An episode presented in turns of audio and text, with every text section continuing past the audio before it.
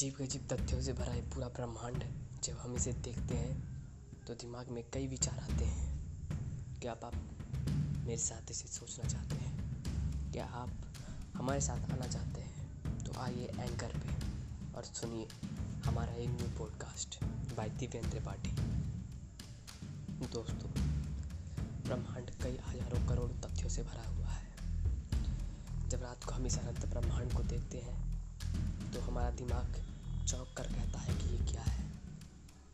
सितारे क्या है? ब्लैक होल्स और कुछ।